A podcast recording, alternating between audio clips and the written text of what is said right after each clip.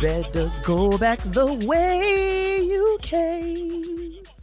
Wrong way if you stay.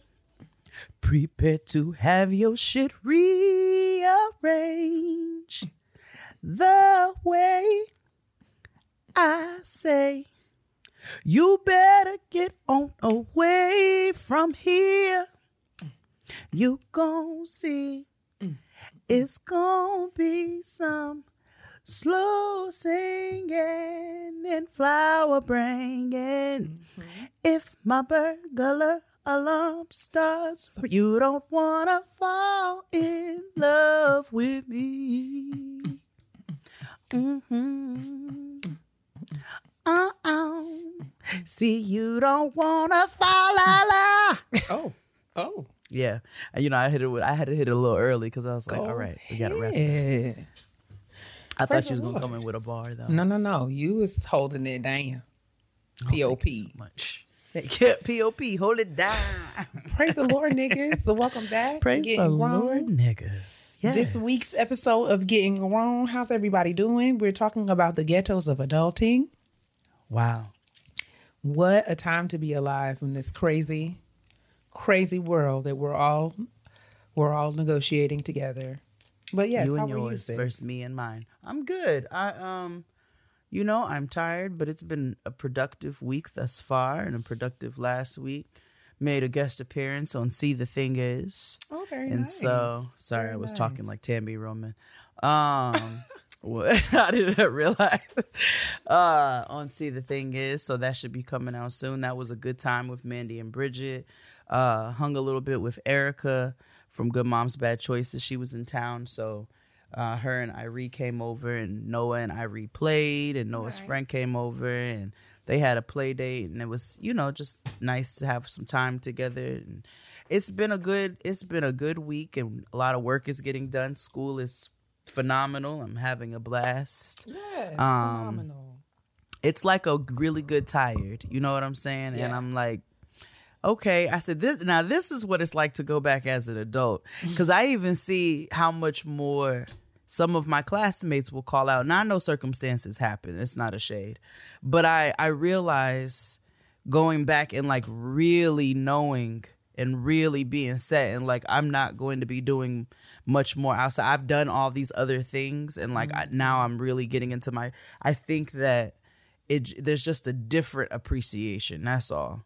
Um so I'm I, I feel like I am in a good space. Very good. You know, a positive transition and I feel good. How are you? I love to hear that you are, you know, you are settling into um school and Thank you. you know, I just think that this speaks to how important it is, right? To sort of everyone to sort of find their own timeline.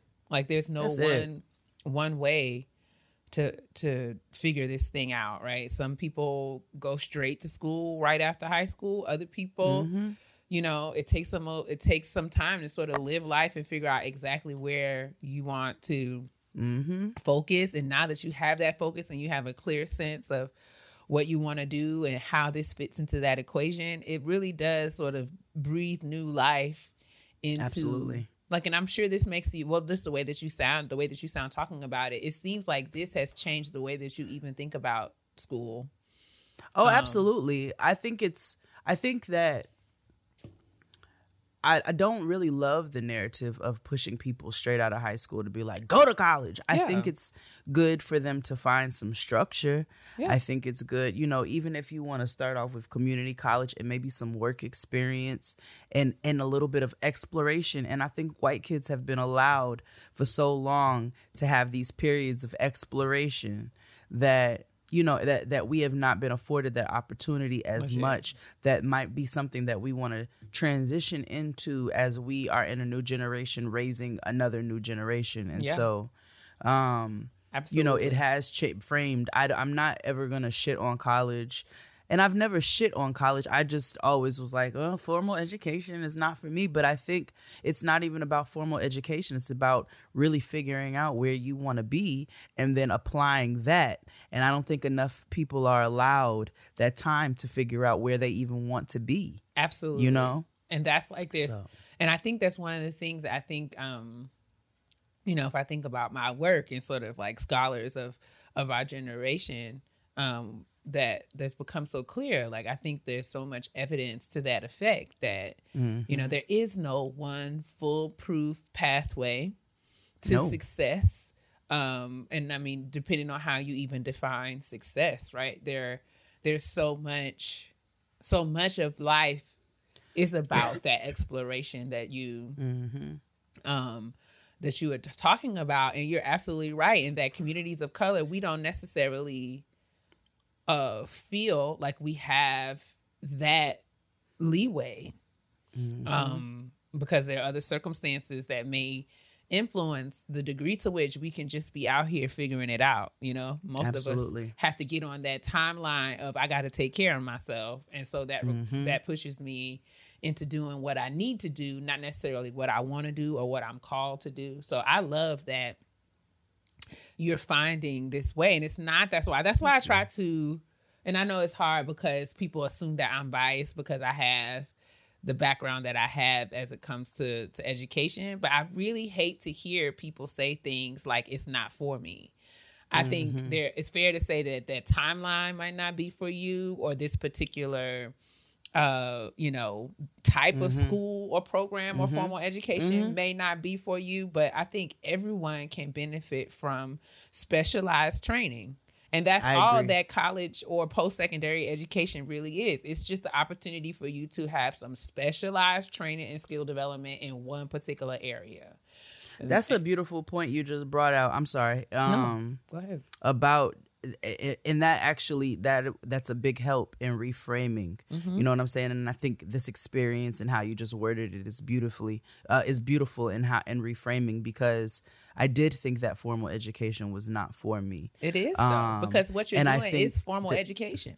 it is formal educate farming school formal education All of it. and but what you said specifically about formal education maybe not being not not being for you but maybe you're on the it's a different timeline It's a different I timeline. think that is it's a a different beautiful point. Mm-hmm. pathway. It's a different sort of outlook. We all arrive in different ways in, In different, different forms. moments. But Yep. I think the destination is still is still the same and by different Mm-hmm. means, right? There are people who don't go through formal programs, but still when I think about times where they sort of pour themselves into learning or being self-taught about certain things. Absolutely. You know, Absolutely. that still counts and it's still a it's form still a of form of formal education. Absolutely, but I really want, I, I really hope that we can sort of move out of. I actually had the opportunity to write a um, a, a book chapter in in the upcoming.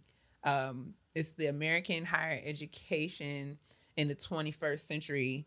It's like this really big sort of seminal textbook that everyone. You know that you know. I remember it was a it was a yellow book with blue writing when I was in grad uh, grad school, so we would just call it the the yellow book. But I had the opportunity to write a chapter in the new edition of the book. I think the fifth edition is coming out now. Wow. And it's about uh, it's about broad access institutions. When and you know we think about college, we think about like liberal arts colleges, you know, Mm-hmm. research one universities, Ivy League, but broad access institutions, whether that be community colleges, whether that be Mm. um, comprehensive schools, regional schools, all of these Mm. things, those are called broad access institutions. Yeah, those are broad access Mm-hmm. institutions where they may Mm. have open enrollment or, you know, Mm-hmm. they're they're not as difficult to get to get into. And if you Mm-hmm. think about if you think about um you know the literature or if you think about sort of higher education in, in the united states the truth of the matter is broad access institutions educate many more like much a larger percent of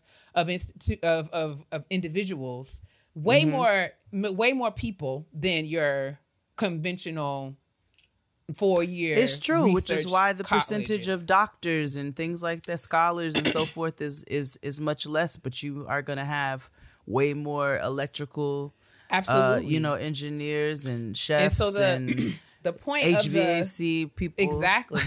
the point of the of the article or sort of the angle that we took in writing the article i got to have opportunity to write it with my colleague dr leslie gonzalez she's at michigan state university but our mm-hmm. point was like you know the the literature scholarly discourse and public discourse sort of paints these institutions as like the second tier they're mm-hmm, not at, mm-hmm. because they're not as prestigious or they're not as wealthy or they're mm-hmm. not as popular Mm-hmm. But the mm-hmm. truth of the matter mm-hmm. is, they are the heart and soul of the American higher education system. Without them, the American higher education system would not be what it is today. So, why don't we turn? We should be looking toward these broad access institutions for best practices. We need to be highlighting yes. and elevating the way that they do what they yes. do because they are educating larger a larger percentage of the population.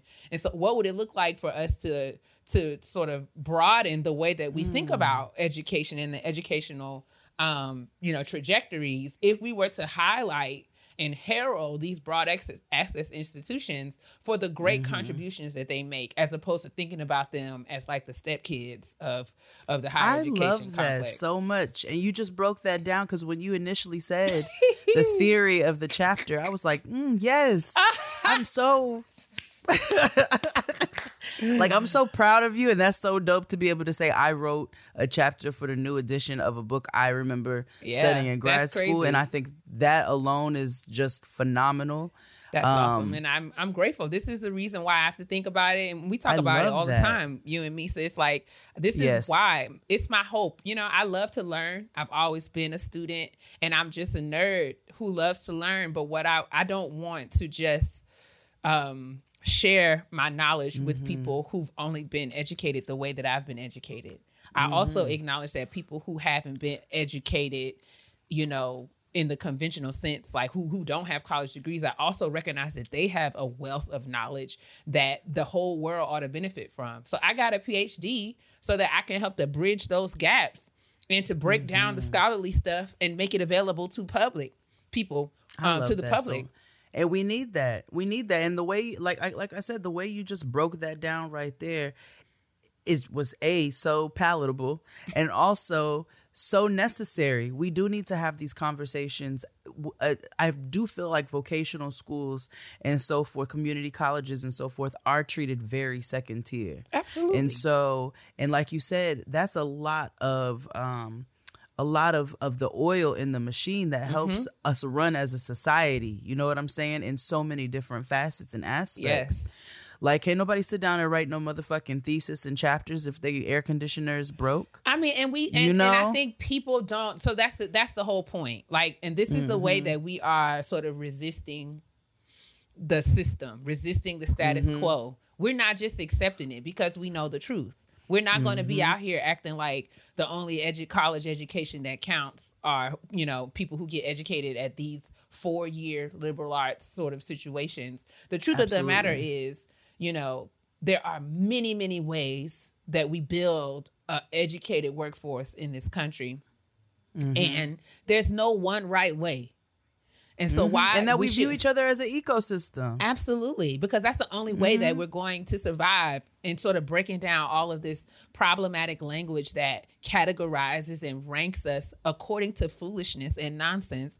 That those are Absolutely. all ways that white people have sort of used coded language, or I should say, white supremacists, the system of white supremacy, they use coded mm-hmm. language to sort of keep these hierarchies in place.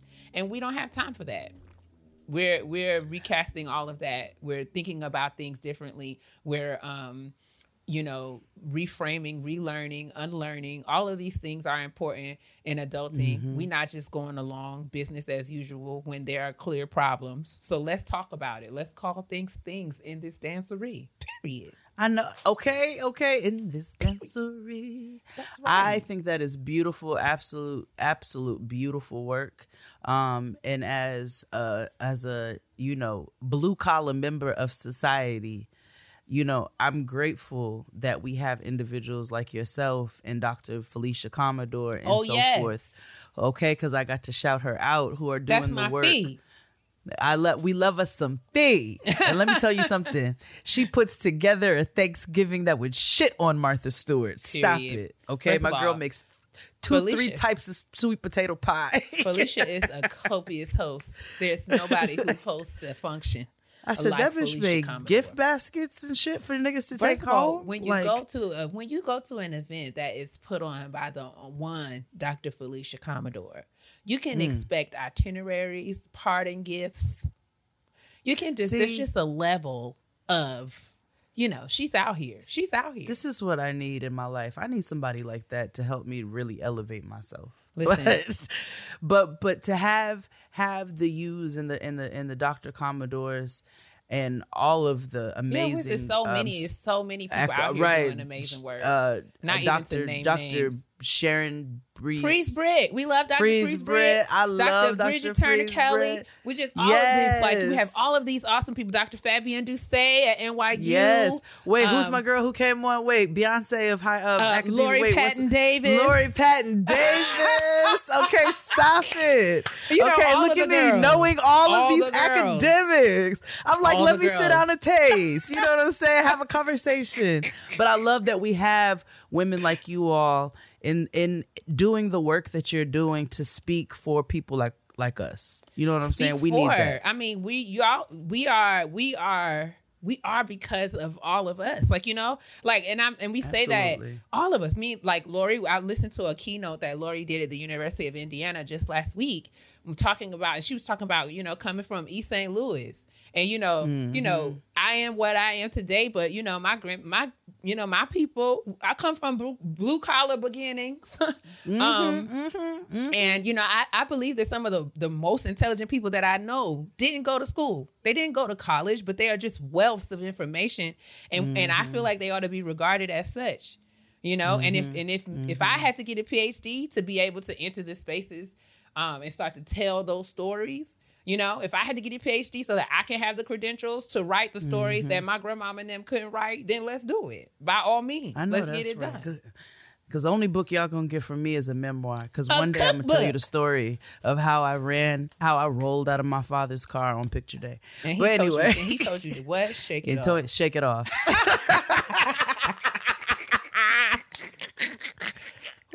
Ah, it's gonna be the black version of that girl's, but I'm down. But it's gonna be my version of just just a compilation of stories of Jade's life. Wow.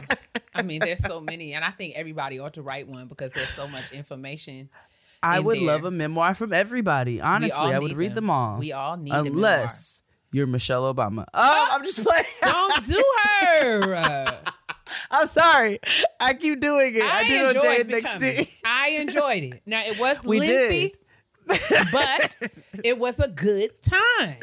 It was a steady time. You're so irritating. All right, let us move Let's get into a little bit of trash. I Let's think do that sounds appropriate. I think that's what we should do. A clean up woman is a Ooh. woman. trash today. Oh man, So this first story is not funny, but it's funny, but it's not funny. And Okay. I'll tell I'll talk we'll talk about it from both aspects. I'm nervous. right off the bat, it sounds ridiculous. So Daniel Kaluuya, Oh, I've heard about this. his his camp Ugh, is I'm concerned. concerned about I too him am concerned. and uh, report allegedly his family and friends and the people around him are concerned because they feel like he is getting scammed um, by a lady, a 50 year old lady by the name who calls herself Air Holiness. She's she's Um, 50. Yeah, she's 50. The picture that I saw was somebody in like a, a bikini top. That person is 50 years she was- old. it was like a 50 year old hood healer. Yes. Yeah, that's what you saw. Hmm. Um, and she calls herself a life strategist. Uh, and so people are getting worried because Daniel has fired his publicist. He's fired mad people in his camp. He broke up with his girlfriend. And she is now, this air holiness is showing up to all of like his filmings when he has to go on set. She's coming with him. And people are feel in his camp allegedly are rep- allegedly reporting that they um are yeah they're worried about it they're worried about the influence that she has on him and his behavior around his association with her and so that was like the kind of funny part just because I was like air holiness. But I do want to use this opportunity to say, listen, I understand um, especially in this age where people are finding their own spirituality and the different ways that you know I, I get that there are ways that that uh, can just kind of open you up into whatever path that you are supposed to be on um, and some things are not for you but you need to be real careful when you're seeking out uh, you know knowledge or whatever products um, you know anything like that from people because everybody does not have the best intentions. You know what i'm saying so and that's in all guards spiritual spaces whether you belong to the church or not whether somebody is selling you like think about it you're buying some oil or you're buying some and i'm not saying everybody has bad intentions there are some beautiful healers out there but you not everybody is a healer and not Let me tell everybody you, is is putting maybe the I should be quiet because like no, please Healer. speak. Healer. Please. I'm a like listen, ev- people have different gifts, but everybody don't have these gifts that say they got these gifts. And some people is, are out to, to make money and some people are out for whatever their their selfish desires are and it skews what for the people who actually are trying to do positive work.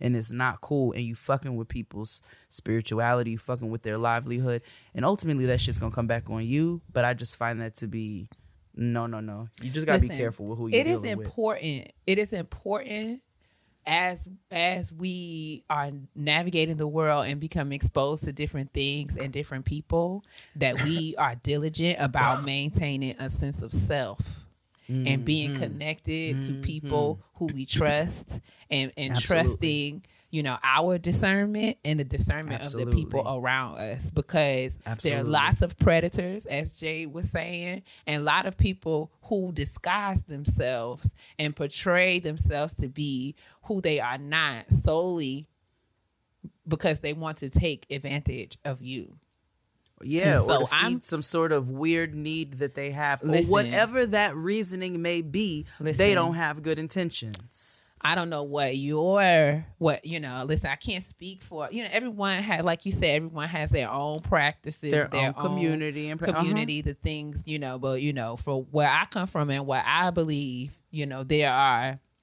attacks and spiritual things, things that are designed to sort of take you off your course. Um, and, and get you disconnected from what you're supposed to be connected to. And so we have to be diligent around Mm-hmm. keeping ourselves safe and guarded from these evil, uh, And, predatory.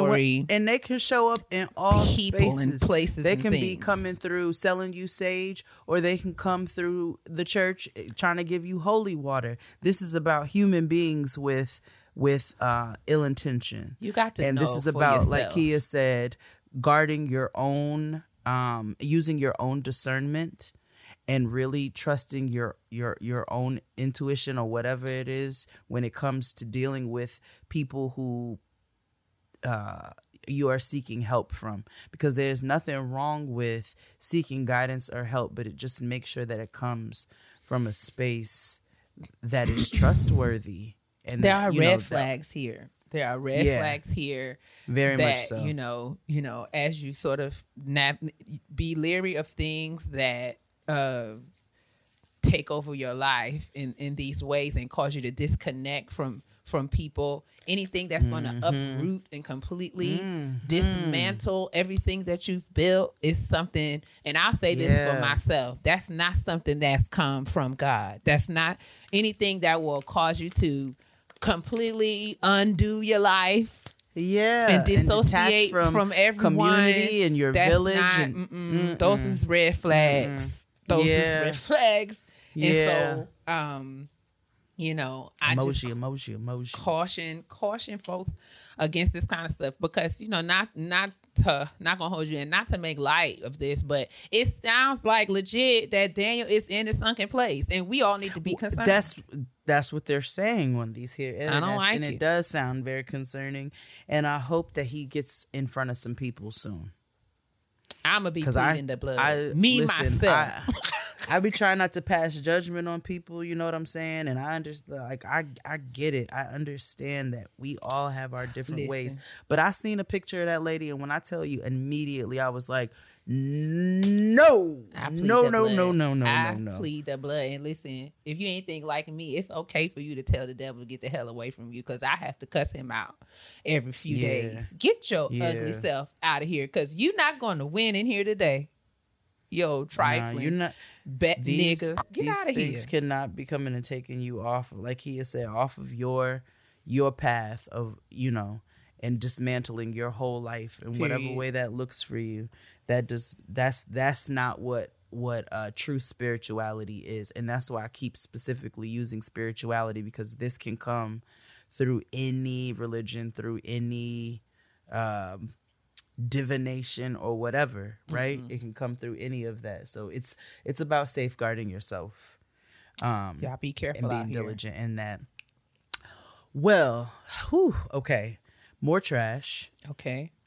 so brittney griner Oh, this um, is tragic. WNBA. It is so tragic. It's scary. WNBA It's star. scary. It's frightening, actually. She was arrested um, in Russia on drug charges, and so Mm. she had a um, vape, correct? She had a vape in her bag. They they said they smelled marijuana oils, which you got to be. When I tell you, you have to, you have to be going through every gum wrapper in somebody's bag and then smash the thing open in order to smell anything from a vape. Like you there is no way for you to be able to smell that. But she's in Russia and we already know how they get down and we knew how they got down before this shit. And so they uh so essentially her wife is fearful that they're going to use her but that Putin is going to use her as a high profile hostage Oh, well, and or an example. Um, and it is really, really, really scary. It's really scary. It's really scary. Um, and I just I pray for nothing but some safety for her and some sort of miracle that she is released out of this situation because this is OD Same. this is it's not okay oh my god that was so frightening um aretha franklin's granddaughter Oh, I'd heard, I heard that she was down to the American Idol. she was a down to the american idol which now is uh hosted not hosted what's the the, The panel, panel, whatever the panel of judges includes. consists of big face lionel richie Go ahead. um, Katy Perry. big face Katy Perry and a white man that I've never heard of. Um, what is his name? Is it the same? is? Is it Keith Urban? Was I it- don't- Hold on, let me. I don't it up, know. And who's that? Keith Urban is married to the other lady. Hold on, let me Who's- see.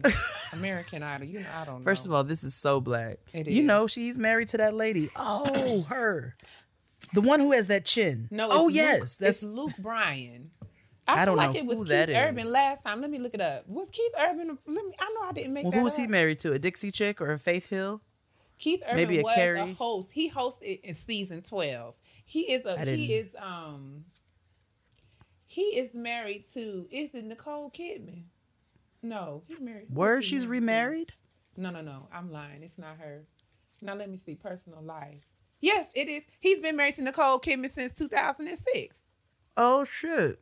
Oh, at least she, you know what? I'm glad she's They got somebody in her life because you know her children don't fool with her. Who Nicole Kidman? Mm-hmm. They have two daughters named Sunday Rose and Faith. You know these these um these Sunday Rose. Go ahead. Sunday Rose. Um, Um, yeah, her children don't so fool with her Luke because they're in the Scientology. Okay, Luke now? Bryan. Now I didn't know that. Yeah, that's they're- tea. That's the tea. That's some new. Oh yeah, her children with Tom Cruise. Oh, they're deep into the Scientology. Sea. Mm, cause Tom Cruise really banged with the Scientologists Oh very hard. yes, he's very deep in the Scientology. He's like a he's, He's- praised and worshipped within Scientology. So don't get He's me a- going because you Luke know. Luke Bryan is a country music singer. Okay. Um, that's that's that's what this says here. And I Okay, don't know, well- I don't know who he is. I don't think I know any of his songs. Of Lionel Richie, Katy Perry, and um, Luke the Bryant. country singer, Luke Yes. Bryant. But Aretha's granddaughter went down. Cute little Mm-hmm. thing, 15 years old. Just seems like a just a nice young lady. Mm-hmm. And um you know, she she was sweet and she also let people know like, "Hey, I don't sing like my grandmother. I have my own style." Oh. You know what I'm saying? And I was like, "Yes, you better have your own voice, queen." She's like, "Grandma was like it was weird for her to be famous to me cuz she was always grandma." I was like, "This is, mm. you know what I'm saying?" Because ooh, hate Retha. But Don't do because we all know.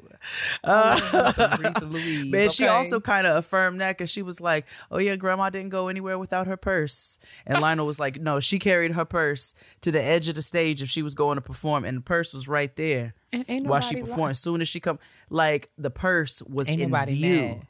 Period. And they was like, "What's what in it?" He said, "Is it true she used to carry a pistol in the purse?" She's like, "No." So Katy Perry's like, "What's in the purse?" She goes, "The money." And I was like, "Yes, the There you go, girl. The bag. so the money, right? The bag is in the bag. So she sang beautiful voice for a Mm-hmm. 15 year old, but just not developed. It needs some more work. Um, and so she didn't, you know, she didn't make it. she didn't get a golden but ticket. I just, But No, Lionel, I heard that Lionel Richie was very affirming and was, encouraging to much so. her, and he told her to just keep on trying. And you know, she was gifted, but needed to sort of cultivate, like you know, Yep.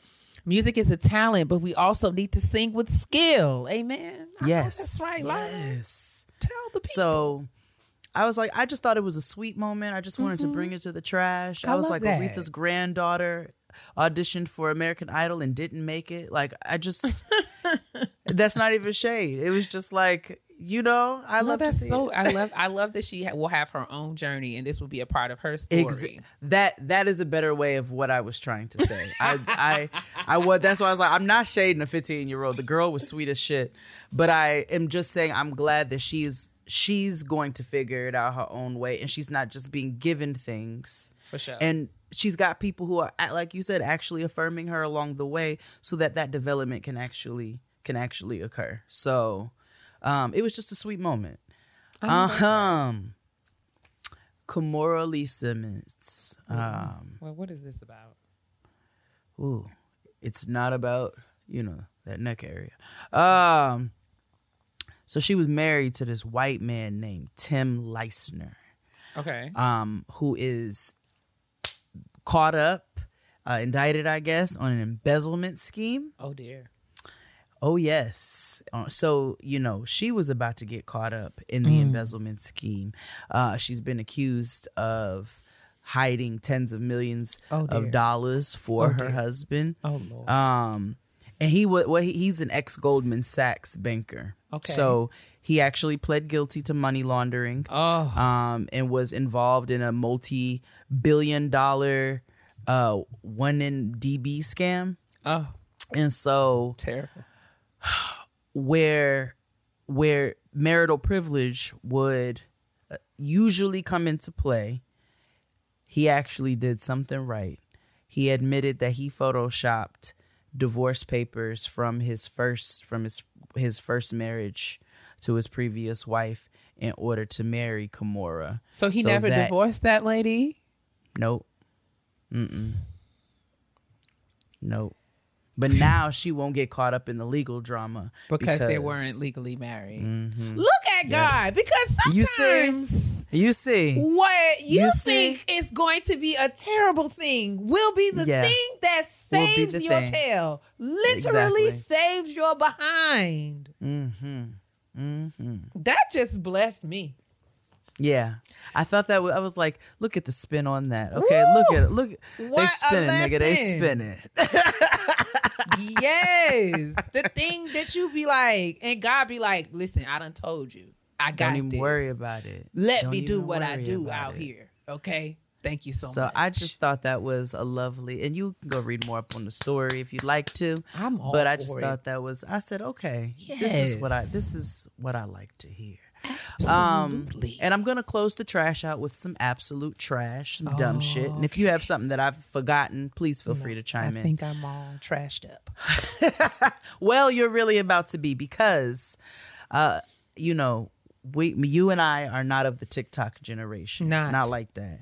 Not. Um, so I didn't realize that there are like TikTok stars now. You Yes, know the girls is out here getting to the bag. So I so I hear. I'm like, okay, stars. Well, one of them is now facing felony charges for robbery Sweet home. um, after he was identified uh, by the FBI by his shoes. He Now, wore the same shoes in his TikTok videos that he wore while he was robbing niggas. Why was he robbing niggas if- if he's a TikTok star? I don't know.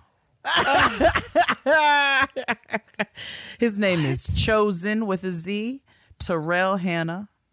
I don't even feel bad for him. You got to be more careful, young man. Mm-hmm. You've got. And you he looks like he not- dyes his locks with Kool Aid. So I you just, should not be out here. Why the heck? If you is a so TikTok far. star, right? And they're saying now that TikTok is the new wave, right? It's it's out here outpacing all of the conventional social media platforms, and people is out here making monies and doing all kinds of crazy things on TikTok and getting going viral and being famous. Now, why in the world if you still robbing people and you Wait, even got hold on. to change your clothes?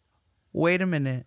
This nigga Chozen World, it was his name on TikTok, has more than 148,000 followers and 1.6 million likes, and confessed to robbing four convenience stores over a three month period in them sneakers.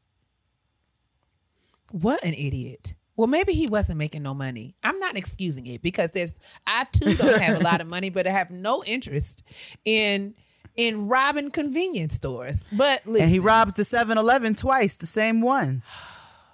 And a tobacco shop. is he, Nigga. is he Is he well? is he don't know. high? Like something something's wrong. Uh, he could be actually. He, uh, yeah, he could very well be. Mm. Yeah, you know these young, you know the, you know these these new kids be using a lot of different things. Y'all, and I'm gonna talk about that in my in my petty peeve. So stay Mm-hmm. tuned. Oh, oh wow, substance abuse. Can't wait. Um, well, shall we move on? I think we shall. I think we should. My sister's popping right now. Like, This week's shout out is, you know, brings me a lot of joy because I, over the weekend, fell into a rabbit hole of watching the Instagram videos of Courtney Taylor. Her her screen name on Instagram is at this is Courtney Taylor, and I believe that that's her screen name on TikTok as well. Uh, this woman is a genius. Hilarious. Um, she is Hilarious. so funny and i feel i love her because she is like getting grown. Like she will fit right in down to the kitchen Yes. table. We are all of the same age and space. We're we're thinking about things uh very similarly. And Mm-hmm. um i just love her and her videos. Wanted to shout her out. I was t- telling jade about her. And jade reminded me you know i didn't even notice but this is the same girl that plays issa's assistant on insecure Yes, and I thought she was hilarious on it. She, was actually my favorite character of the season. genius Genius. and this is officially a this is courtney taylor stan account agreed. i am Agreed. we are highlighting her I- brilliance Keia re- re- reminded me Yes, because indeed. I got caught in a in a rabbit hole of her Instagram when Insecure ended when I was looking her up Mm-hmm. and then I for whatever reason didn't even go back and Keia reminded me and I went back I said I forgot because Yes. these smash or pass she videos does she be smash or doing- pass videos with like disney characters Yes. villains cartoon moms and dads I mean, and she just has like I love when she makes fun of her mom because you know we all do that. Um, Yes, she also she had a lot of you know she's uh, representing for uh you know the big booty brown girl contingent. She we want Mm-hmm. to know where we can find affordable uh non-fashion nova fabric pants that fit our behind that don't have holes in the butt cheeks like you know we all Mm. out here not everybody is out here trying to be Meg Thee Stallion we just want to go down to the target and we just need a pair of jeans to do it you know Oh, I have one Target pants. right now. yes and so this is the thing we love Courtney You should Yes. follow her if you're not following her. Go ahead and tell her that Keia and Jay was giving her the big. And she's gonna be like, "Who?" exactly. Like, don't even worry but you about know, it. You can just tell her. She'll be like, I don't know. you. That's cute for them. Um, but we love you, Courtney, and we think that We you're do. brilliant. We do. and you really gave me so much joy this weekend that I wanted to tell everybody to go and get them a piece of your awesome content on the social media. Especially in this Women's History Month. Oh, Oh yeah. all right. Let's But that's it. on to our kitchen table talk. They do it. I have somebody that I want you guys to meet. His name is Cairo, and he is a curious and friendly seven year old who's determined to navigate life in the big city with a little help from his parents and his brother Omari. And let me tell you about Cairo. He's a sweet child, okay? Sweet. Unlike his little a little bald headed counterpart with a name that starts with the same letter. Okay, y'all know who I'm talking about. I don't need to say it. From Wondery, The Adventures of Cairo is a show for the whole family that brings you stories about kindness and courage and just so many different life lessons that we can apply as human beings. Mm-hmm. And including things like why division homework is the worst, okay? Because it is. I don't know how to divide now.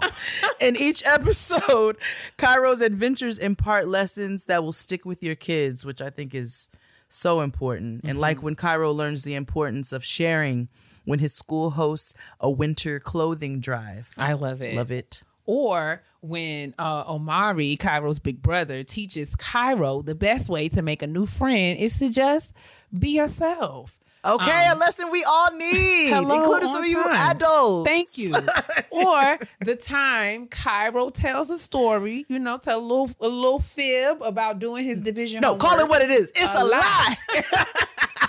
and he learns that sometimes it's important to just ask for help when you need it. So whenever Cairo mm-hmm. doesn't know what to do, he leans on his friends and his family to lead the way. The Adventures of Cairo podcast shows that even though being a kid is hard work sometimes, you can have a lot of fun learning along the way. Listen to The Adventures of Cairo wherever you get your podcast. All right. It is Women's History Month, as we talked about. We've been talking about it. We are continuing our celebration of Black history by skating on into Women's History Month. And 365. this, absolutely like Black History 365, Women's History, Black Women's History 365. Um and so in that vein, you know, I wanted to uh, you know, acknowledge by the time this episode airs airs, it will be uh International Women's Month.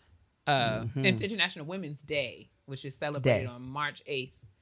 Um and I wanted so, you know, just sort of learning, you know, realizing that the day was coming up, I was sort of you know, reading through the internet trying to get some information cuz I hear about it, you see it on the post, everyone does their little, you know, viral, you know, you see the viral sort of hashtags and posts that kind of see but I was like, let me really get into this and really understand what it's about. And I found myself, you know, really inundated with information and more importantly, misinformation. And since, you know, this is a space, as we talked about before, where we like to really clear up any in, any confusion and and you know give everybody access to the information that they need in order to to reach their own conclusions. I thought it would be uh useful to just sort of talk about International Women's Day and what it means for Black women, women of color, um, you know, women who are not white, cis heterosexual women. Um, and so just, you know, breaking down the history, uh, and I want to sort of acknowledge um, that I got a lot of this information. Well, a lot of my initial information came from an opinion piece that I was written by Edna Bonhomme, who's a writer and mm-hmm. historian, who's a historian of science. She's actually based in mm-hmm. Berlin. And she wrote an opinion piece that was basically highlighting how the origins of International Women's Day um, focus almost mm-hmm. exclusively on, you know, the interest of celebrating the interests and achievements of of white women in the white women's White women. women's movement, the feminist feminist movement. Um, and so, you know, talking about its origins. White. Yes, talk about its origins Women. in uh, you know New York, and um, you know how how over time feminists Mm-hmm. in, in Europe began to also convene on March eighth to to celebrate the achievements of the women's rights movement. Um, Mm-hmm. and sort of just highlighting it and becoming a day that was heralded by mainstream feminism, right? Um, but you know, as uh, you know, as Edna Bonhomme stated in her piece, uh, the European and American mainstream feminist movement for a long time excluded Black women from its history and its celebrate and its celebration of women's achievement. Um, and nas- nationally and historically, internationally and historically, the the day has historically excluded black mm-hmm. women the contributions of black women from the conversation. And so that led me mm-hmm. to really sort of under to, to think about okay so since we're being excluded what are the ways that we can amplify and and mm-hmm. publicize and highlight the important work of of black women feminists and the contributions that black women have made to the feminist movement? Which led me to really uh, sort of do a bit of a deep dive into understanding black feminism and womanism as as you know you know bodies of public discourse as tools um theoretical movements uh th- theories and movements i should say. And i want to preface this by saying you know i fully acknowledge that this you know these feminist uh text and all of the work of black feminists this is not an area of study that i have spent a lot of time in admittedly. Um, of course i have you know a lot of my work has been informed by the work of black feminists and black feminist thought leaders like patricia hill collins and brittney cooper um, and uh, alice walker uh, Bell Beverly Hooks. Smith, Bell Hooks. You know, of course, you know these things have been my, they've their works have shaped my life and how I do my work. But to be honest, there are there are whole degree programs and people who study mm-hmm. Black feminism and womanism exclusively. So I want to honor their work as well and sort of say that I am not an authority here, merely broaching this conversation as a space for us to sort of collectively do some resource sharing as a community so mm-hmm. that we can all become um, you know more informed and enlightened by by this work what were you gonna say sis I was gonna ask you because we talked about this um, obviously earlier, Mm-hmm. but I was going to ask you because I do have a point I would like to make uh, before you share your oh please very detailed and in-depth resource list that will be shared in a very specific place. Absolutely. because I would like to put note the work that was put in. um, but can you give that definition of what a womanist is? Because I like that you said a feminist and a womanist. feminist and a womanist. Womanism is a phrase that was coined by Alice Walker. It initially originated in some of her work in the 1970s. It was actually a term that she used in an essay. It was like a short story, like a fictional short story.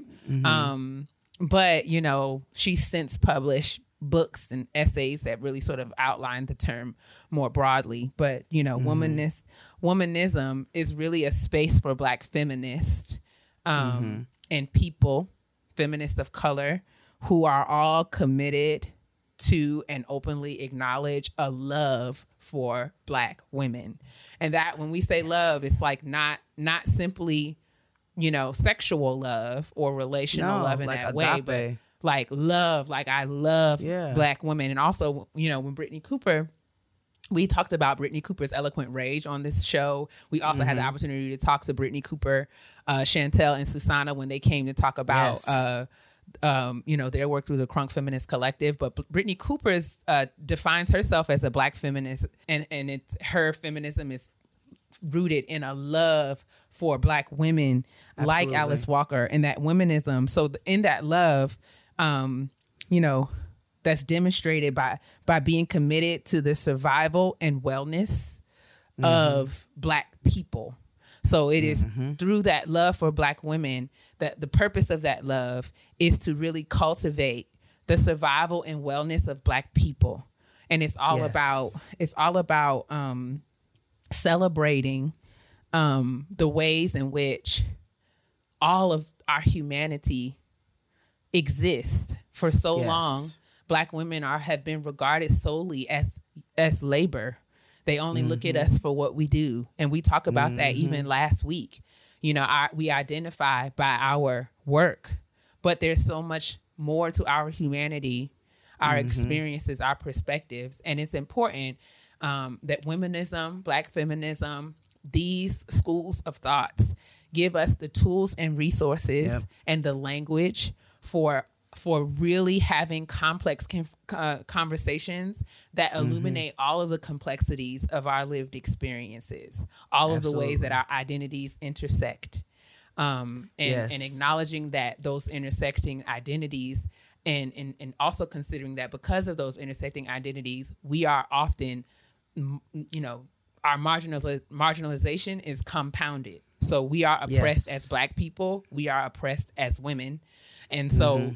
you know, it's not a either or, it's always a both and. Yeah, and, then you take it a step further, and you and, and you make sure that you include um, where where we're oppressed as women, we're Mm-hmm. oppressed as black women, and then you've got our sisters who are oppressed as black trans women. Absolutely. and that's one of those really important intersections. So um, also which is not why only I wanted trans trans identity, but also thinking about uh, you know, queer identities as, uh, as queer well. identities. Yeah, And so all, all queer identities, you know, not limited to, you know, just just trans identities. Absolutely. So so what we love is, you know, and I'm glad that you asked to make that distinction because I think Alice Walker does a really she has a really useful metaphor for thinking about womanism and feminism. She says that womanist is to feminist as purple is to lavender. Mm-hmm. And so it is so, true. you know, even like they are purple and lavender are two things that come from each other, inform each other. They're sh- they are connected, but they are two distinct Yes. things. You cannot Yes. use purple and lavender interchangeably. Similarly, you Mm-hmm. cannot, you know, use mainstream feminism and black feminism and or womanism those things are not the Mm-hmm. same they are two distinct things and we need to respect those distinctions which i think are. is is really, and I love really the different important. work of the different scholars who study feminism. I know that people have a very narrow view that feminism is just burning your bra and screaming. Oh, yes. But you know that has also been a picture that has been painted. Um, you know, by for sure people. and we have to be Um, yeah we have to be conscious against safeguarding from that kind of problematic misinformation. Yeah, because that keeps us in the weeds of worrying about about the wrong things. And there's just so much. When you even look up feminism and specifically black feminism you can get like links to tweets that have all kinds of problematic incorrect information out there. Yeah, absolutely, um and so absolutely. If you've ever read anything about Bell Hooks alone, you mm-hmm. will understand that her feminism is is is spoken from an aspect of love within the community Absolutely. and what has been missing within the community and things and how we can incorporate that it's not coming from an angry standpoint and so mm-hmm. if that's your view of feminism then you have a very narrow view and you need to go do some more reading and exploring For sure. I think of just a lot in a lot of different ways. People who are dissenters or um, you know, don't agree with with black feminism, a lot of times it's from this place of I think I can and this is just my guess, right? So, you know, again we're not again, professionals again. on this. But it seems to me that all of this is rooted in um there's this like defensiveness right? And so i think a lot of times we get pe- people people conflate like accountability with like being attacked or tearing Yes. somebody down. And i'm so glad that you said that because you know at the root of all of the work that's out there about black feminism it is about uh, love. It, it's about connecting. It's about uh, it's a, giving us language for fully thinking fully embracing our full humanity as black women so that we society. can you know as as a society so that we can you know love ourselves and love our men and love our children exactly with that same as our fullness, full, as right. our full selves with that same exactly. fullness and and recognizing that with that love comes a responsibility right Absolutely. like because you love me you're going to ensure my safety for and safety Yes. from harm in very particular ways. And so it it Mm-hmm. it puts a standard and a demand on people. If you love, this is how you practice the love um, Yep. of of war toward for for black black women.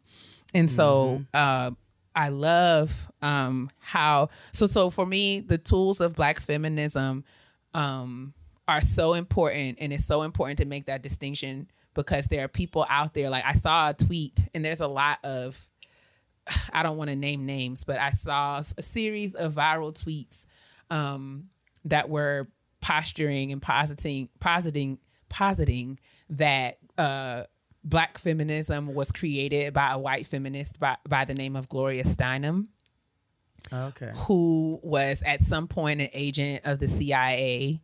And so, you know, and she admitted uh, allegedly she she admitted that black feminism was created solely to drive a wedge between black women and black men.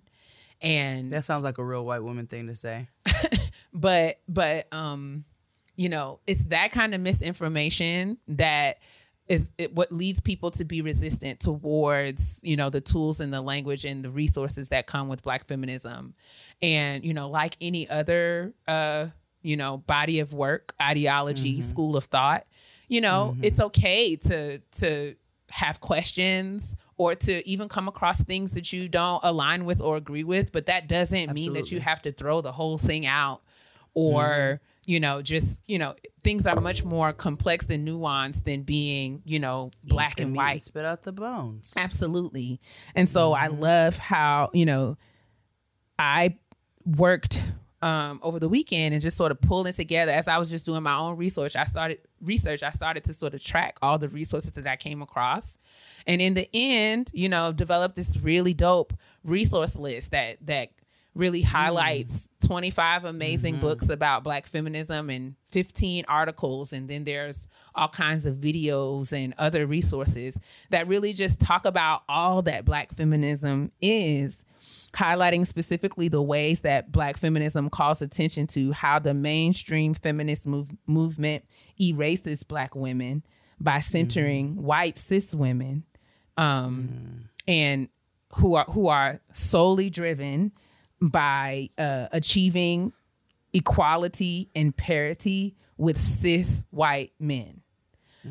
Um, and so, you know, black feminism gives us some language and tools and resources for really showing how these things function systemically. And if we're not intent if we're not intentional or aware of them, we can be, you know, complicit or engaging and working uh, alongside white feminists, sometimes at the expense of black people.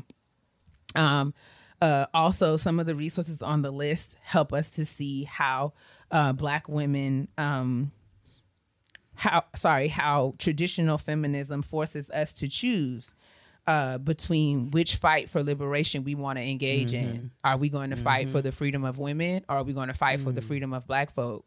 When the truth of the matter is, we are both Black and women at the same time, and we ought to be free. We we deserve to have a freedom that fully acknowledges the complexity of that intersection. Yeah. Um, and that humanity. Absolutely.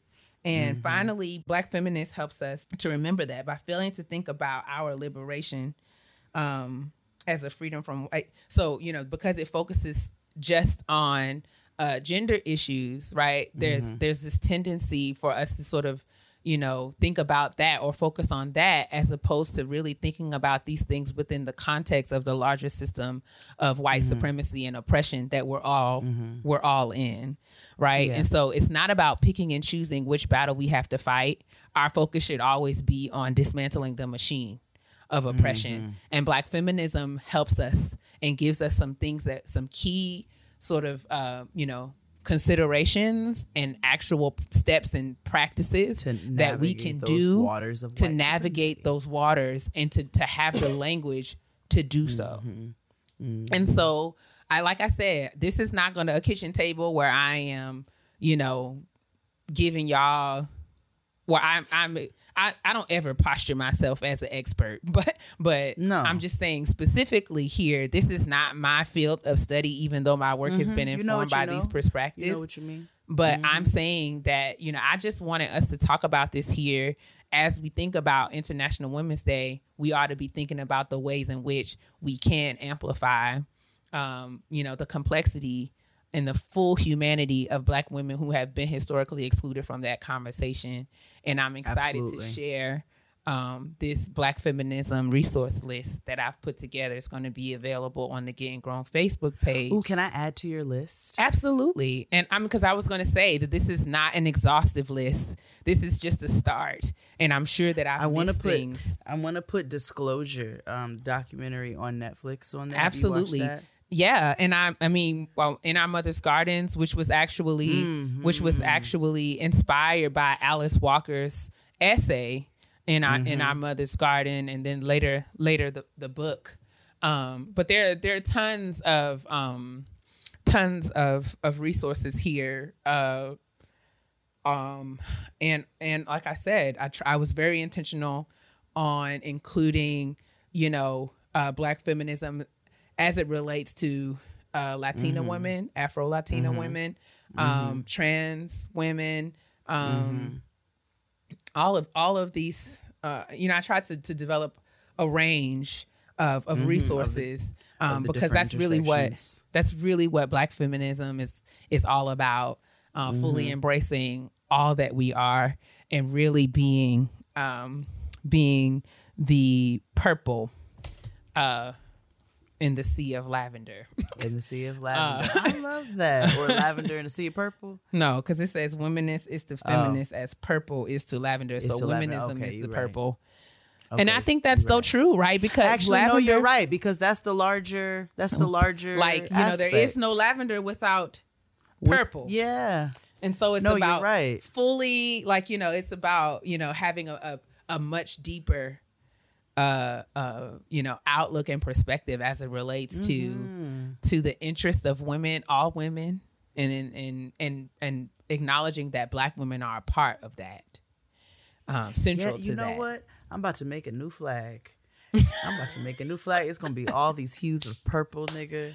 Okay, and it's gonna be everybody, all the different intersections. Gonna we gonna have some maroons. Oh, we love it. We're gonna it. have some We royal purples in there, some lavender. Yeah, I love it. All of it. I put there's so much on here. I put Crystal Jean's video on um when she did the Marsha P. Wash Marsha, Marsha P. Johnson uh story for Drunk History. That absolutely Yeah, wait, counts. Mm-hmm. I have to tell you, your niece, um, I told XD, your niece had to do a Black History project, not a woman's history, a Black History Mm-hmm. project on an activist. Everybody had to choose an activist to to do a presentation Mm-hmm. on. And I asked her, I said, "Who you want to do your presentation on?" And when I tell you without a beat, she was like Marsha P. Johnson. Yes. And I was like, yes, all right. And We love it. It was all because of our visit to the park where we went to the Marsha P. Johnson Park. Um, and we were, you know, reading over the different facts love and just that. having little conversations. And she, that was so ingrained in her Yes. that when it came to it, she she was, she did her project on on Marsha P. Johnson. I thought that was really dope. I loved that. That's and one of her slides was, and the P stands for pay it no mind.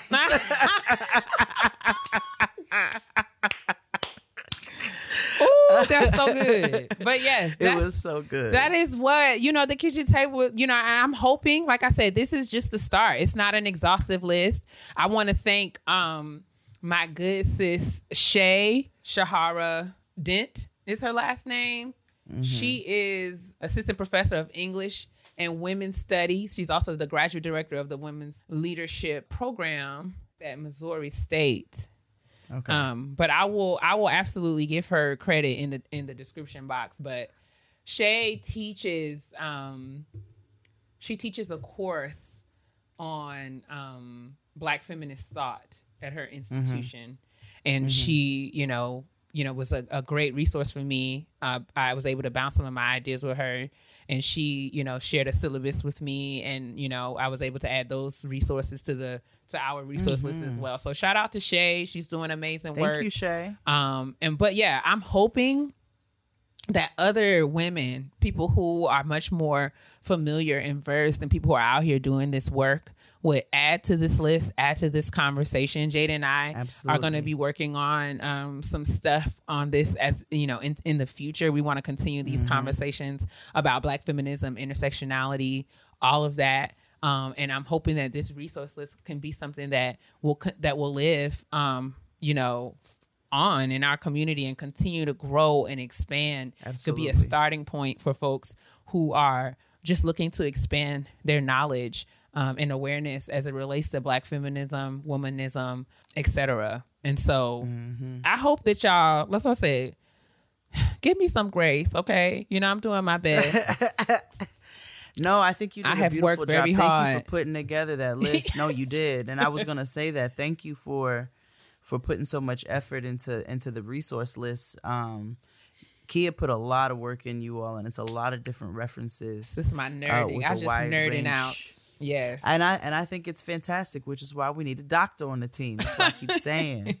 So I'm just grateful. I'm grateful for you and those resources. I'm really grateful for that definition between womanism and femi- feminism because I've always said it. Feminism don't sit right with me. I'm not a feminist, but I am a womanist. Mm-hmm. Yes, indeed. And I am a black feminist. Uh, there- yeah, you should look. I put it, it the, it's on the resource list. There's an essay um, where Alice Walker really defines womanism. That I just gave a mm-hmm. very quick, abridged sort of response. But if you read the essay, there are loads of examples and and things that we can can draw from to really she paints a very comprehensive picture of all that womanism is and i think that that's something if you as as you that's a great a great resource that really helps you to Mm-hmm. to hold up against your life and your practice and you can really see the ways in which you are demonstrating these things or Absolutely not holding a mirror up. yeah, and so that's that's one of the things that I plan to do. Having all these tools and resources keeps me accountable to make sure that I am living a life that matches the values that I say that I espouse. So Say that. I really hope that we can continue to do this. And again, there's no shame here. If you don't know a lot, if you're still learning, um, there's no shame in that. We just have to combat misinformation with more information and use our God given brains to consume information so that we can reach our own conclusions instead of just. I mean, when I tell you the common sense that you were Whew. born with, Jesus. some I'm, I'm convinced everybody's born with it and they just lose it somewhere along the way. just tumbles right out their pockets. No, but I'm serious. We have to be we have to be diligent and just not not believe everything we read. But when we have information, we can literally scrutinize, we can interrogate. And it's not for the purposes of tearing down, but for holding up, right? Yeah, You got to learn how to ask the questions. Yeah, ask the questions and really get in clarity. This is I, how we to, I get to give that speech to Noah earlier about Mm-hmm. about because she fucked up her smoothie. And I and it was all because she was moving too quick and she wasn't letting me help her and she Mm-hmm. tasted it and she goes, "Well, I guess I wasted strawberries and a banana for nothing." And I said, "The next time Mm-hmm. you'll listen to me so that you can learn how to do it properly yourself." I was like, "There's strength in listening as opposed to acting like you know everything." I was like, "That is Absolutely. that is actually strength. It may be portrayed as a weakness, but it's not." Yeah. I was like, never be afraid to let somebody who knows what they're doing and that you trust show you how to do something so that you know how to do it for yourself in the way that you want to do it. So, Yes. And creating safe spaces that are compassionate when we need, when we learn hard lessons and when we make mistakes. You know, it's no shame in taking the L. We all have to do it. But I think that this is what this is all about. And I love it and I love it. And I think that we should we should call this episode the color purple. let's, that's it. Let me put it right now in the note. Yeah, Right y'all now, check out the resource know. list. Comment, let us know, you know, and I would love if you want to add to it, let's do it. Let's make this pop. Let's make this a getting grown black feminism syllabus. Um, and I want to make this Oh. a thing. oh, my bad. I go got a DM um, from somebody and I'm, I, I'm sorry. I'm bad. I'll see him and I'll just forget to respond. um, and she was like, why is, was the episode called Daddy Whistle Will? That is the very first lyrics on uh, I think Legacy from the 444 album. Uh huh. And it's Blue's voice asking Jay Z, Daddy, what's a will? Mm-hmm. So that is why that was the title of that episode for. Very good. very good. Come on. I Just love there that. The color purple. I color love purple. that. Come on, Done. Alice Walker. Doesn't that doesn't that given that given given that definition of womanism and given that uh, analogy that Alice Walker used to compare womanism and feminism, doesn't that like change how we think about the movie The Color Purple? Well, it yes, and I thought about that, and I thought about that through the complexities of the relationship, the different relationships. Yes. the relationship between Celie and Nettie, the relationship between Shug and Celie, the different, just the different threads and the Mm-hmm. different tones and the nuances Mm-hmm. of of us as black women and our relationships and how we exist and how we s- learn ourselves and understand ourselves Mm-hmm. and really become our full selves through the the lens and the mirrors of other black women. And so i think it's beautiful. And i love the and i love the fact that um you spoke about Alice Walker using womanism and how this can be a mirror for us because let me tell you Alice Walker originated womanism. She hetero Mm-hmm. women, my cis hetero, and a lot of us cis hetero black women, we have to do better with making sure that we are inclusive with, and actually practice the act of womanism by making sure that when we speak about our struggles and we recognize our own struggles, we are recognizing the struggles of everybody who identifies as a black woman and or queer person. You know what I'm saying? Because that is such an important and and and I've become so much more educated you know as time has gone on and understanding the struggles I, when i talked to you about um the documentary earlier that was such a beautiful picture of uh the role that that trans women have played in the film industry and the history of that and how there's just there's so much lost um in that that we don't try to understand. And we really need to hold a mirror up to ourselves and make sure that when we are speaking about this that we are not doing what white women have done to us Absolutely. that because it we're all includes yes. everybody. We're all swimming in this water like we said last week. Like you know white supremacy is not the shark it's the water. We've all It's been swimming in it all of our lives and as you know and i mean not even on purpose. It's gotten into us. Absolutely and so we have to be we have to be diligent um about uh, and thinking about the ways in which we are not perpetuating it we are Yeah, trying to don't change I don't see color the don't I don't see color this the the, the you know everything because you need to yeah in order to be able to recognize the changes that need to be made. for sure So um, I thank you so much for bringing this conversation to the table. Um, I, Keia, there will be a link in the description box that provides the resource material, Mm-hmm, right? Um, as well as you know some of those that have been mentioned throughout the episode. Oh yes Um, and we hope again that this is just a starter conversation because sure. this is not something that needs to be discussed on one day in one month. This is ongoing because there is an entire system that needs to be dismantled. Burn it down. so, um, with Not that your bra. said, Keep that. Burn the system Keep your down. bra on, please. Don't please, burn your okay? bra. And as Keia said, make sure. As a matter of fact, I need to tighten up my own Same. straps. I said same.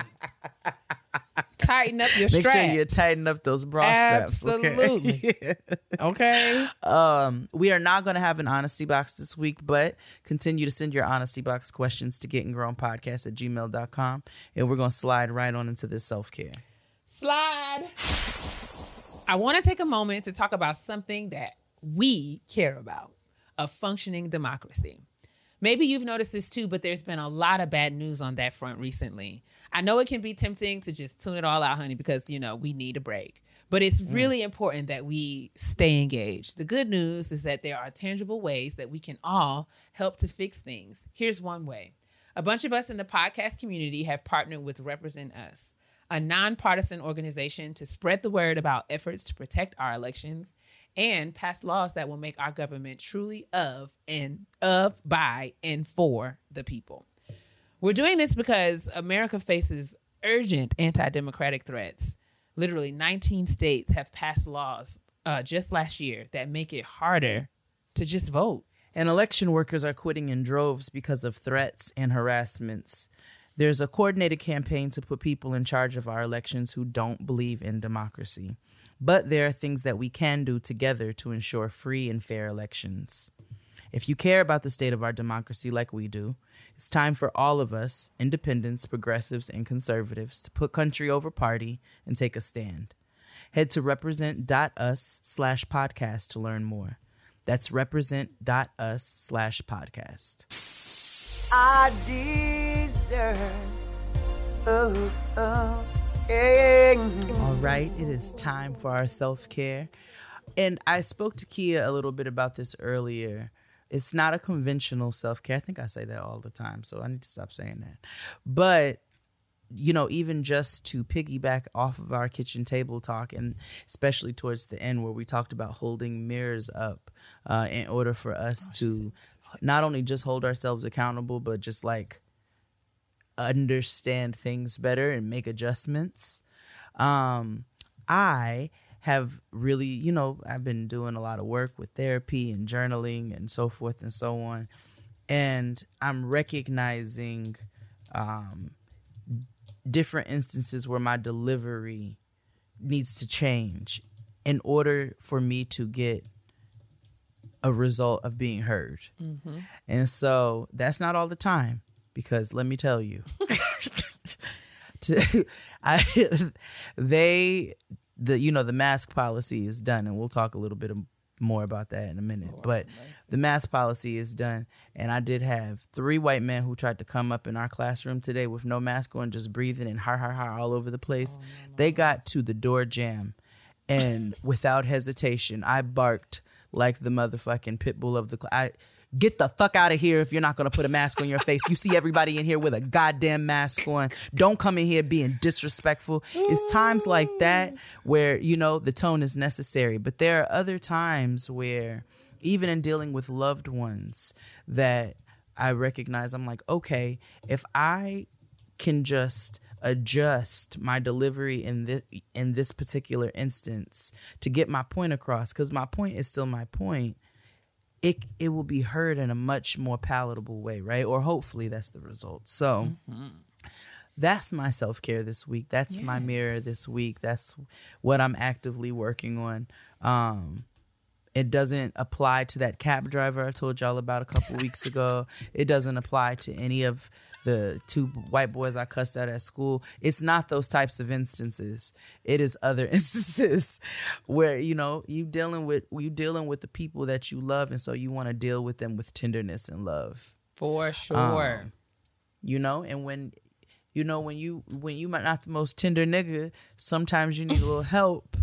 you need somebody to wrap some saran wrap around you, and you know what I'm saying, and just kind of knock your ass into some softness. So All right. That's okay. I appreciate it. like we said, What's your self-care? we were talking earlier, it's just like we said, you know, in, in the moments where we are still sort of finding our way through this, God is so good that He will connect us to people who are, Let me tell you something. you know, bring balance to the situation. Because there are times when Jay got to balance me, and it's times Oh, where I got to balance her. Oh yeah.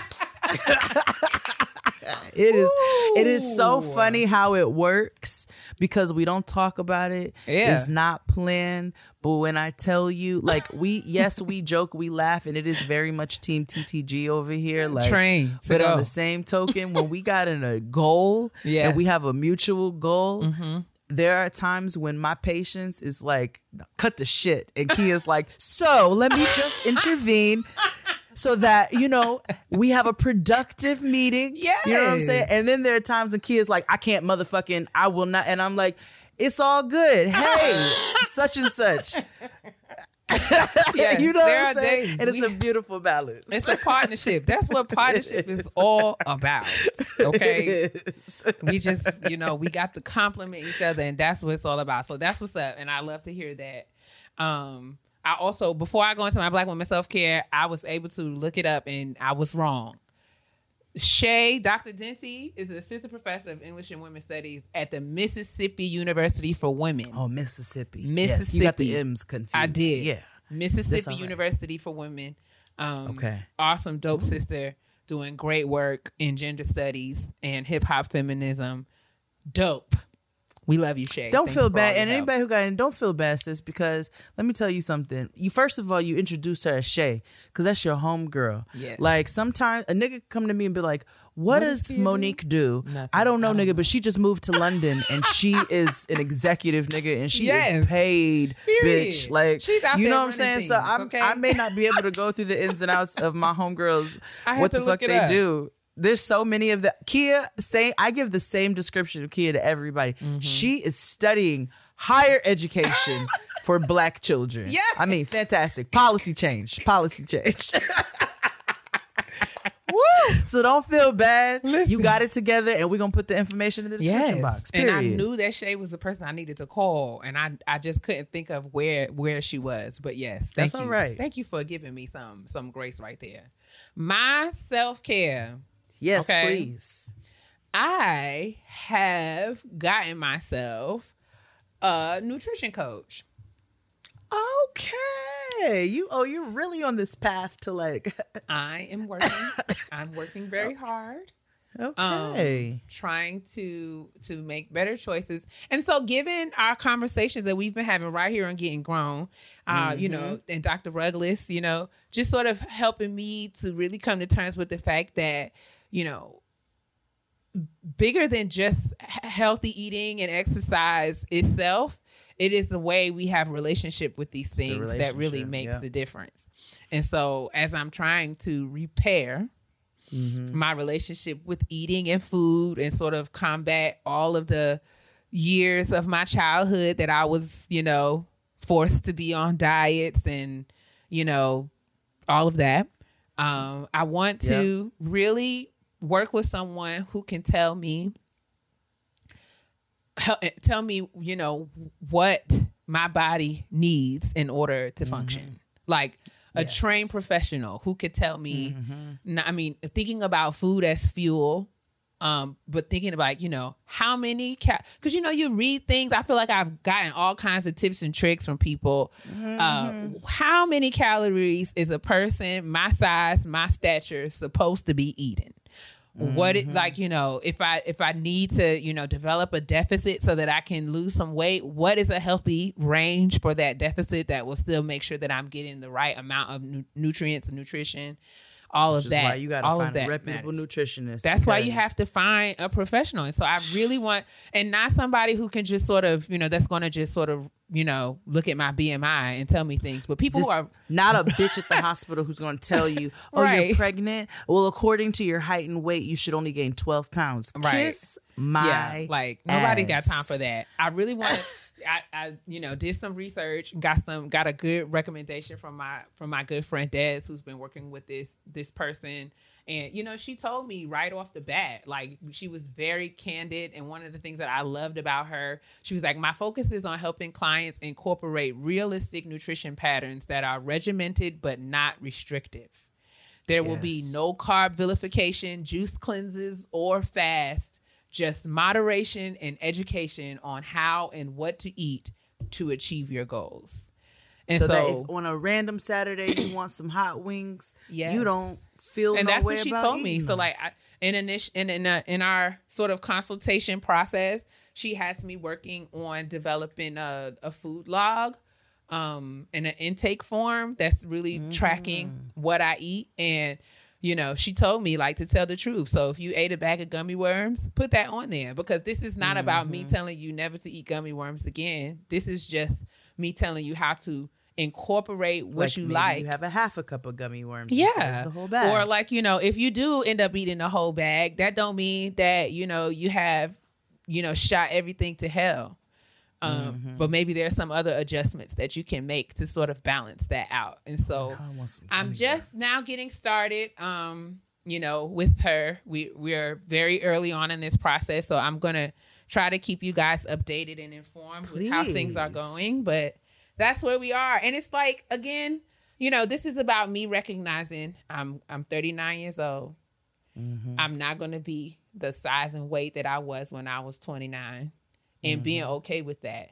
But Yep. I want to make sure that if I'm working out, that I'm eating in ways that match my effort so that I can have the body that I, you know, would like to have. And it's not about shaming the body that I currently have, but just sort of learning what how to how to care for my body in the ways that it mm-hmm. needs to be cared for.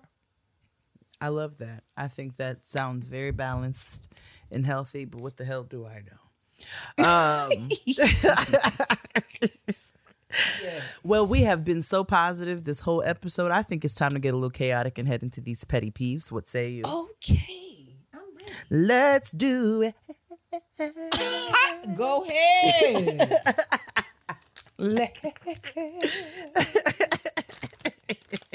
this singing here, huh? and I want to be very responsible of the things I say to my sister. Because everybody know I can be real petty. P E to the T T Y, honey. All right. As I stated during the trash, my petty peeve deals with this current wave of substance abuse in our in our culture. Yeah, I'm so curious. Actually, I totally forgot about that. I'm please. Well, this is just, I mean, it's really petty because this is what we're here to do. okay. But I am just you you people are just cooking down all of this the the the cold medicine and mouthwash because all of it is under lock and key down to oh, the no. Walgreens. and I am so annoyed that uh that uh that uh I can't even get my Listerine. Wait, wait, wait, wait, wait, wait. How do you know that's what's happening? Because I asked the man. I said, let me tell you, the man I had to went down to the CVS, needed to pick up some Listerine. I was in there to get my prescription. So I said, let me go in there and get me some mouthwash. It was in the cabinet under lock and key. And I had to find a manager to get me the Listerine. And I said, sir, I don't mean to trouble you. but can you explain to me why on earth you can't even have the scope out on the counter. He said, Young lady, the children is coming in here and buying up all of this stuff and cooking it down and making drugs. That's what he wait, wait, wait. and I, I know said, about cold medicine. I said, what? He was Listerine? like, no, but there are ways. I mean, this is something that the meth addicts, I mean, there, there are ways that these people get into their homes and be Dexter's laboratory and these common household items and making, manufacturing controlled substances. And evidently, Oh. the the there's like all kinds of normal over the counter things that pharmacies are now being required to lock up and track who is buying how many because this has become a national issue. And so my petty peeve was just exhaustion that the girls is I can't even get no mouthwash and no Tylenol cold and sinus without getting a manager. And I'm sick of it. That's really all. Wait a minute. Not this article in the Baltimore Sun. Go away, Baltimore Sun. Go away. I want to read this. These people said that their son, you have got to get the fuck out of here. Their, they were at a standoff with their son during his eight day visit over the holidays because he used three and a half, one and a half liter bottles of Listerine. Because what? he was he was doing something. He was Dexter's laboratory Yo, what the fuck? mixing up all kinds of cold medicine and vitamins and stuff. Snorting. Well, y'all can't do nothing crazy. with my activated charcoal mouthwash, Oh, so good luck. Well, I don't advise. Listen, that's one thing I don't advise you snort up your nose. But uh, No. Unless you're trying to. Uh, I don't know, and I'm saying I could be wrong. I don't know, but this is just what the manager down to the Walgreens told me. Listen, me. if the kids were eating Tide Pods, this is what I'm saying. This makes so much more sense. This is what I'm perfectly saying. honest. It's that kind of wave. It's that kind of vibe. The people, when they can't get their hands on the real stuff, they will just out here be out here making the way down to the target. The Tide Pods were crazier than fucking Listerine. At least I can saying. understand. People's out here mixing content. the Listerine with bleach and stuff and making. Let me tell you something, because in jail, these niggas is getting drunk off of Kool Aid and hand sanitizer. Let me tell you. What? Yeah. Yeah, I'm dead ass. I'm so serious. Oh, that just made my whole liver twitch. Ooh, mm-hmm. Is they getting drunk off of That's hand terrible. sanitizer and Kool Aid. I don't want them to be drinking that. Yeah, or they make these drugs called whippets. But Okay. you all go do your own research. Let's on move that. on. what is your Um, petty peeve? Because I'm getting I have two actually. Okay. I have right. two. Go ahead. Um, so this for your morning, trouble. oh my god, because so this so I, you know my mornings, I have just made a self care to myself that I'm gonna take this cab because I can't fool with the train right now. I just can't do it. Right, so Mm. my mornings are pretty. I get in the cab. I get to just kind of chill out for half an hour, listen to my music. You know, sometimes I get a nice cab driver. We have a beautiful conversation. But this morning I got an angsty Jamaican. Oh, And that nigga talked so much. I mean, when I tell you he was telling me we had gotten to one corner and this nigga was like, and this is where I got pulled over because and I was like, okay, all right, I don't want to hear about your woes behind the wheel no oh, more. Like. I'm like this is really like shitting on my vibe this morning, my nigga. So, you know, I'm trying to give him hints and clues, you know what I'm saying? That I yeah, I'm like, yeah, I, I hear what you're saying. I'm about to put my headphones in. He keeps talking to me. So finally, I had to flat out lie. I say it. Yes, I lied. I said, I have a Zoom call. I got to get on. I was like, so I won't be able to respond to you anymore. Like, because everything I did, including full out ignoring this nigga, did not stop this nigga from talking to me. Do you know saying a Zoom call? I was on a Zoom call, did not stop this nigga from still talking. My lord. He was talking and when I and he was angsty the whole ride. So he's honking his horn at people, but it's like during times you don't need to honk your. He's honking at niggas in the tunnel. I'm like, why are you honking at niggas in the tunnel? They're not even going slow. Like he is just doing the most behind this wheel, and he stressed me out. And he kept talking after I said he's cussing niggas out and honking horns while I am on my fake Zoom call. We need like a taxi cab. We need like a taxi cab chronicles from you.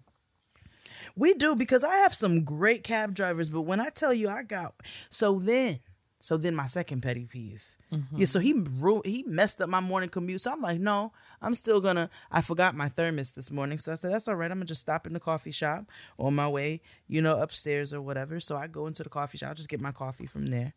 So I go in, and I forgot that they lifted the mask mandate. Oh dear.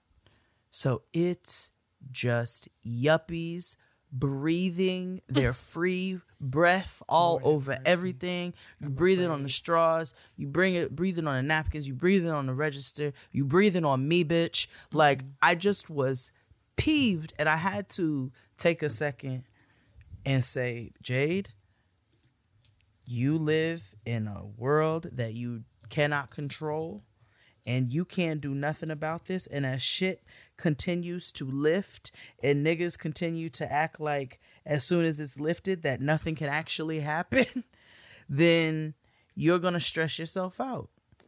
All you can do is control yourself. So i had to i just had to take a second and and just recognize that all i can do that didn't stop me from cussing them white men out though upstairs for trying to come up in that classroom with no mask on because what i can control i will And Here. that is the bottom line. Bottom line. And that is another episode of Getting Grown. Thank Thank, y'all you so so much. We had such a good time today hanging out with you guys. It's been amazing as always. Thank you guys so much for always showing up to the kitchen table, um, checking in with Jade and I, and joining our conversation. We just love it and we love you. We do. We love you all so much. Yes, continue to stay tuned. Getting grown is up to things. We are, we are on the heels of a birthday, and you know we Whose just birthday? our birthday. Oh shit! Oh yes, getting grown. I'm thinking about a with you? human. I'm like, oh my No. god, it's not your birthday, Keia, and it's not mine. Yeah, It's the weed. So sorry. Yes, getting grown is turning five years Yes. old at the end of this month. we are, and we're excited and thinking of ways to celebrate. But stay tuned because we're working on lots of different things. We're thinking about how we can continue to grow. Um, and we're excited. Thank you for being a Yes. part of our tribe. Tell them what Yes. what to do, sis. Close us on out. All right. Mm-hmm. Well, since we're coming up on the hills of an anniversary, the very first thing that you can do is ignore Tyrese continuously. Yes. Uh, Even though he just lost his mom, and we are praying. oh, I didn't know that. I'm so Yeah. sorry. Damn, timing is awful. Shit. Well, I. He didn't lost his well, mom a couple sorry. a couple of weeks ago. So sorry about that. Um. Well. Wow, Jade. You didn't know. No, I didn't. That was really one of those moments. You know, the moments where you like be, you know, y'all be ripping on each other. And y'all, we roasted each other, and the nigga be like, "My mom, You my mom know. died," and you're like, "Oh man, like I can't continue on with this." but no, okay, all right. Mind the business that pays you. Yes, because indeed. That's your business and your business alone, and somebody else's business does not what pay you. Pay you. Make sure you drink that water so that you can it. keep that body moisturized inside, okay? Because what's a body yaddy yaddy if it's dry from the inside out? Trash. And speaking of inside out, Mm-hmm. make sure you are thoroughly moisturizing that body from head to toe. I'm talking about the scalp down to your cuticles. Mm-hmm. Down to. All right. Down It's to. Very, very important. Very important. Why, sis? Because your black will crack if it's dry, especially your hands. We don't Yeah. want you out here looking like you got the hands of Sojourner Truth, okay? Grandma's. As you are washing your hands, be intentional about carrying you something with you that will keep you moisturized, okay? Because listen, I we can we we be looking young and supple in the face, but them hands will tell all your business now. Okay. Don't say we didn't warn you. Love y'all. Bye bye. Grandma's hands. I was giving you see how I gave you undertone music. I mean, she was giving us, didn't she give us like some credits music? Go ahead. oh man.